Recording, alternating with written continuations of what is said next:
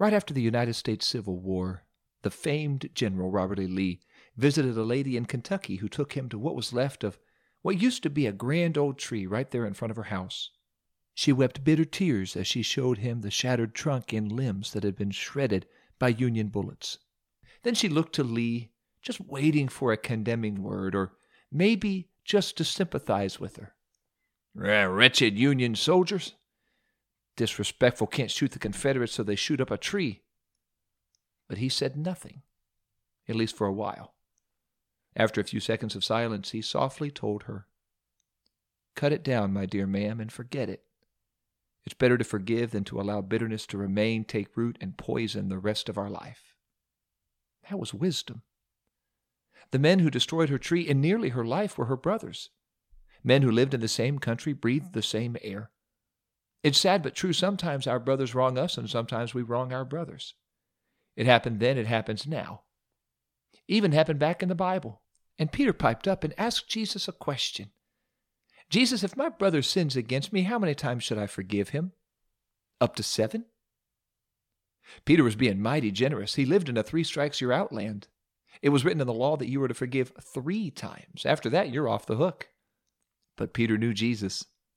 He knew how merciful he was, how merciful he had been to the little Gentile lady who didn't deserve to ask for a miracle, much less receive one, but she did. So Peter thought, I'd better amp up the mercy. So he took three multiplied by two, added one for good measure, and said, Surely seven times will be enough for me to forgive, right, Lord? If I forgive my brother for his sin seven times, that's, that's enough, right, Lord? And he expected a pat on the back and a hearty laugh from the Lord. Why, Pete, you're feeling mighty magnanimous today. Seven times, wow. But that's not what happened, because Peter did not really realize just how deep the ocean of God's mercy really flows. And Jesus replied, not seven times, but 70 times seven. Now, some believe that means 77, some believe it means 490. Either way, point's clear. Forgiveness is not something punched up on a calculator. Forgiveness comes from the heart. And true forgiveness for our brother only comes from the heart of those forgiven by our Father. So while Peter stood there and counted up to 70 times 7, Jesus told this story. And I will tell it to you right after this. Good day to you, Simplify listeners. You are listening to LJ Harry. I'm your host, and you're listening to $3 million and 20 bucks on Simplify.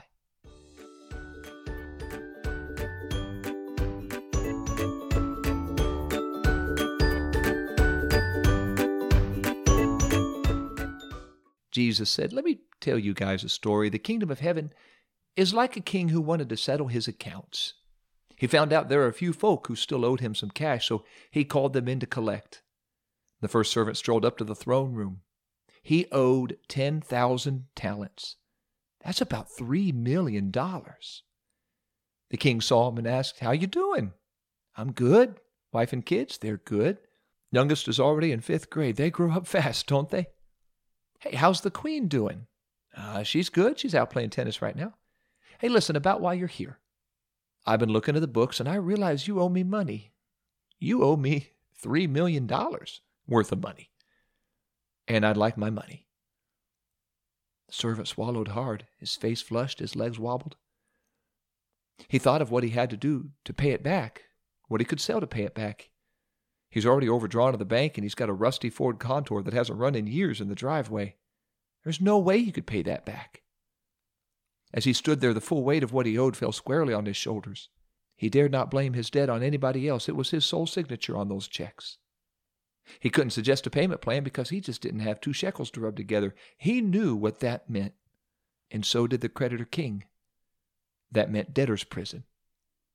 Pictures of his family slaving away from sunrise till sundown at the mercy of merciless tormentors flashed through his mind. He fell to his knees and he said, Please, sir, please, be patient with me. I'll pay you back, I promise, down to the last denarius. I just, please, sir, don't take my wife and kids, please. He's down on his hands and knees. Tears soaked the marble floor. And the king, seeing and hearing all this, felt compassion for this poor guy. And he let him go. He probably thought he was free to go just to start working, to begin chipping away at that mammoth debt, but it was deeper than that. The king smiled and said, Servant, sir, you're free to go.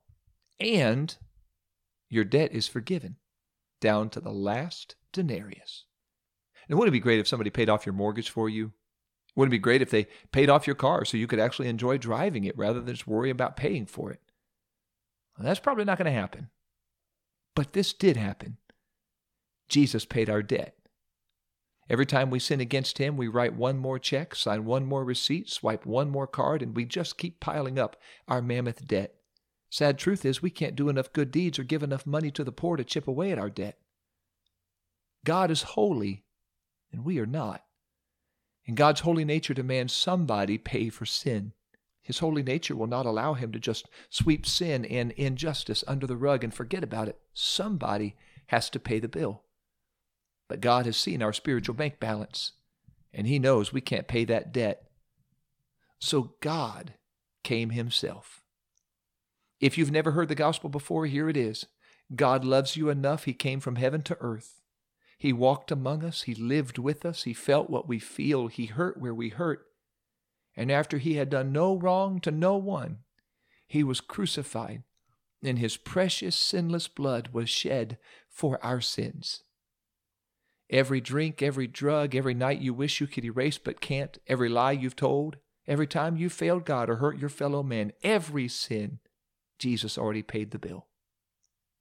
That first servant was overjoyed. He could not believe he had been forgiven and freed. we should be too. But that joy was short lived. Silence the trumpets and cue the steel guitar. It's about to get sad round here. As the newly freed, forgiven servant bounded down the palace steps, he found a man who owed him some cash. His buddy owed him 300 denarii. That was about 20 bucks.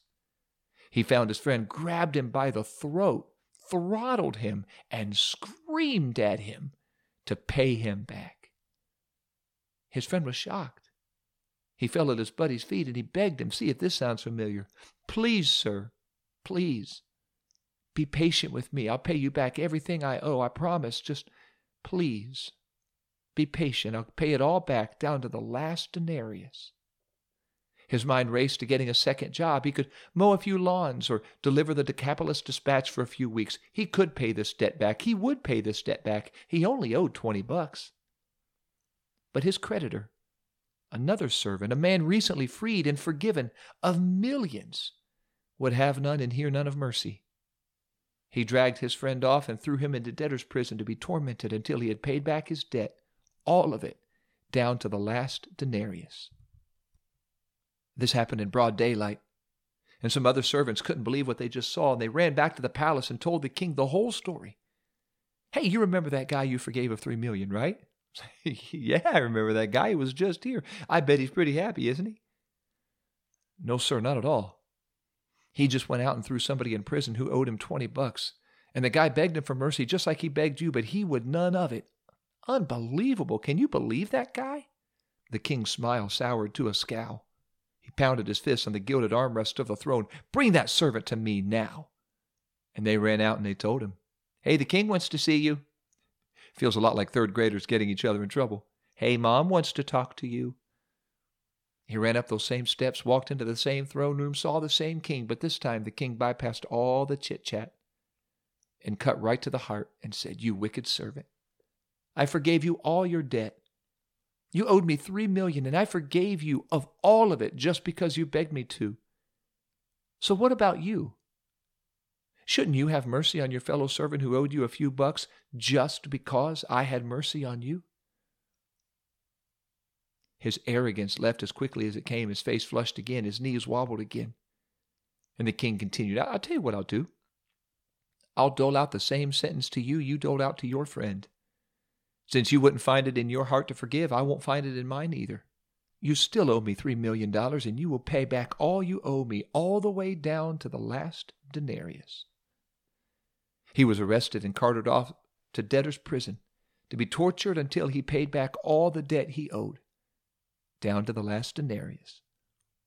Then Jesus closed the sad story with, So will my heavenly Father do to every one of you if you do not, from your heart, forgive your brother his trespasses. My friends, my fellow servants, we're all serving this King of Kings. I'm sure somebody has hurt you. A friend, a brother, a sister, a mom or dad, a grandparent, a son, a daughter, a coworker, classmate, colleague. Surely an enemy has hurt you. Maybe they gossiped about you and now you don't talk to them because you don't trust them. Or maybe they said something to your kids and you feel like those comments are the reason your kids aren't in church. Maybe they lied to you or lied on you or lied about you. Maybe they cheated you out of something. I'm sorry to admit it happens even in church, but it does. Otherwise, Jesus wouldn't have had to have told this story. But Jesus made it very clear if we are to be forgiven, we must first willingly, from our heart, forgive. Because if we won't forgive others, God cannot forgive us. And so it's time to forgive. Whatever they're wrong, whatever they're hurt, however long ago, however great, it's time to forgive. Forgiveness is rarely easy, but always right. And forgiveness does not make their wrong right, but it does set you free from being locked up by resentment and bitterness, and it frees you to be forgiven. Even if they never ask for your forgiveness, it's time to lay down all our past grudges and bitterness, and time to tell unforgiveness, You will not be my warden another day. By the grace of God, just as He has forgiven me of my debt, I will forgive others of theirs, and in doing so, I myself will find healing and forgiveness. This is a hard prayer to pray, and it's even harder to live out, but we're going to ask God to help us to give us the grace to forgive everyone of every hurt and allow God to forgive us and heal us of that hurt. Lord Jesus, today, thank you for forgiving me. You paid a debt you did not owe. I am so thankful you paid that for me. You have forgiven me of so much, so much I've done against you and done against others, and yet you have freely forgiven me. Today I release any bitterness, grudges, resentment, hatred, anything in my heart I have against anyone, God, I ask you to forgive me for it. And I forgive them. Whoever has wronged me, whoever has hurt me, I forgive them and I ask you to bless them and forgive me for holding on to resentment. I pray for all those listening, help us to have the grace today to forgive, and then tomorrow, if we're still struggling with it, to forgive again. I ask you today, Jesus, for your mercy to be merciful to others and I give you thanks and I give you praise in the name of the Lord Jesus Christ. Amen. Thanks so much, Simplified listeners. If you have not yet clicked subscribe, be sure to click that button. Also, click share. Share this with somebody you may know who's struggling with this or has been hurt, and God is moving on them and perhaps even moving on you to help them to find healing and forgiveness. Please share this with them. Hopefully, it'll be a blessing to them as I hope it's been a blessing to you. We are closing in on 90,000 downloads. We're getting there quickly. We're right around 88,600. So thank you again for being so loyal and for subscribing and for sharing. Simplify. A few resources I'd like to share with you. I've got a couple of books I've written. The first is Simplify, the devotional that launched this podcast. And there's a book called 10 Words, a practical look at the 10 commandments, looks at all 10 and includes a couple bonus chapters just for fun. Those are available at pentecostalpublishing.com in print form, and both of them are available at Amazon for Kindle. And if you live in this Knox County, Mount Vernon, Ohio area, they're available at our charming bookstore at the corner of South Main and East Ohio. Bookstore is called Paragraphs. You can pick both of those books up there. And if you prefer to listen rather than read, you can pick up 10 words on Audible. Lots of ways to get those two books. So thank you so much for being a loyal listener. Next week, I want to share with you another story Jesus told, and this is called The Talents. I'm looking forward to sharing that with you next week, and always look forward to walking closer with Jesus as we walk through Simplify.